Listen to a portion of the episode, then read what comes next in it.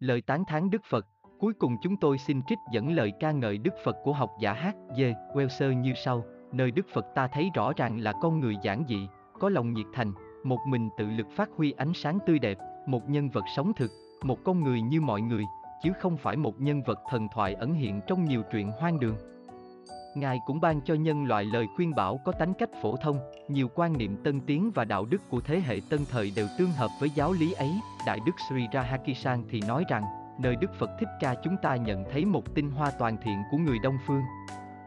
Và ảnh hưởng của Ngài trong tư tưởng và đời sống nhân loại là một kỳ công hy hữu cho đến nay không thua kém ảnh hưởng của bất cứ một vị giáo chủ nào trong lịch sử. Mọi người đều sùng kính, tôn Ngài là người đã dựng lên một hệ thống tôn giáo vô cùng thâm cao huyền diệu. Ngài thuộc về lịch sử tư tưởng thế giới, Ngài còn là kết tinh của người thiện trí. Đứng về phương diện trí thức thuần túy, đạo đức trang nghiêm và tinh thần minh mẫn, chắc chắn Ngài là một trong những vĩ nhân cao thượng nhất của lịch sử. Thêm nữa, chính Thủ tướng Nehru tuyên bố rằng, nếu bất kỳ vấn đề nào phải được xem xét, thì vấn đề ấy phải được xem xét một cách hài hòa an lạc và dân chủ như phương pháp mà Đức Phật đã dạy.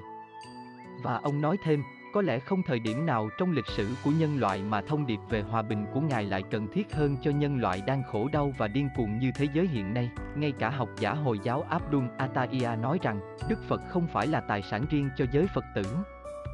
Ngài là tài sản của toàn thể nhân loại. Giáo pháp của Ngài dành cho tất cả mọi người. Mọi tôn giáo, được ra đời sau Đức Phật, đã mượn nhiều ý tưởng hay đẹp từ Đức Phật. Nhà đại văn hào Anduk Hukli nói rằng, duy nhất trong tất cả các tôn giáo lớn trên thế giới, Phật giáo tiến hành trên con đường của mình mà không gây sát hại, hành hạ, cấm đoán, kiểm duyệt hoặc tìm tòi soi bói. Chính Gandhi tán thán Đức Phật bằng đức hy sinh rộng lớn của Ngài và bằng phẩm hạnh thanh tịnh vô nhiễm của đời Ngài. Ngài đã ghi tạc lên trên Ấn Độ giáo những dấu vết không bao giờ phai mờ và đối với bậc thầy vĩ đại ấy, Ấn Độ giáo còn mang một mối nợ phải được tri ân muôn đời. Ngay cả nhà bác học Albert Einstein cũng nói, tôn giáo của tương lai sẽ là một tôn giáo của hoàn cầu. Vượt lên trên mọi thần linh, giáo điều và thần học, tôn giáo ấy phải bao quát cả hai phương diện tự nhiên và siêu nhiên, đặt trên căn bản của ý thức đạo lý, phát xuất từ kinh nghiệm tổng thể gồm mọi lĩnh vực trong cái nhất thể đầy đủ ý nghĩa. Phật giáo sẽ đáp ứng đầy đủ các điều kiện đó. Nếu có một tôn giáo nào đương đầu với các nhu cầu của khoa học hiện đại thì đó là Phật giáo. Phật giáo không cần xét lại quan điểm của mình để cập nhật hóa với những khám phá mới của khoa học. Phật giáo cũng không cần từ bỏ những quan điểm của mình để xu hướng theo khoa học.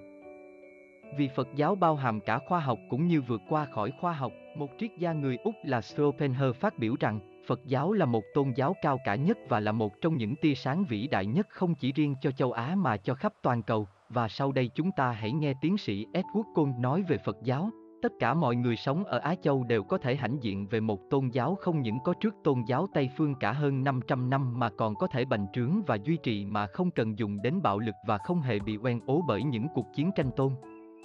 Giáo và thánh chiến, sau cùng tiến sĩ Oldenburg, một học giả người Đức phát biểu rằng không phải chính Đức Phật đã giải thoát con người, nhưng Ngài dạy họ tự giải thoát cho chính mình bởi sự thức tỉnh của những lời dạy phát sinh từ ánh sáng trí tuệ của chính họ. Nam mô Bổn Sư Thích Ca Mâu Ni Phật, Lê Sĩ Minh Tùng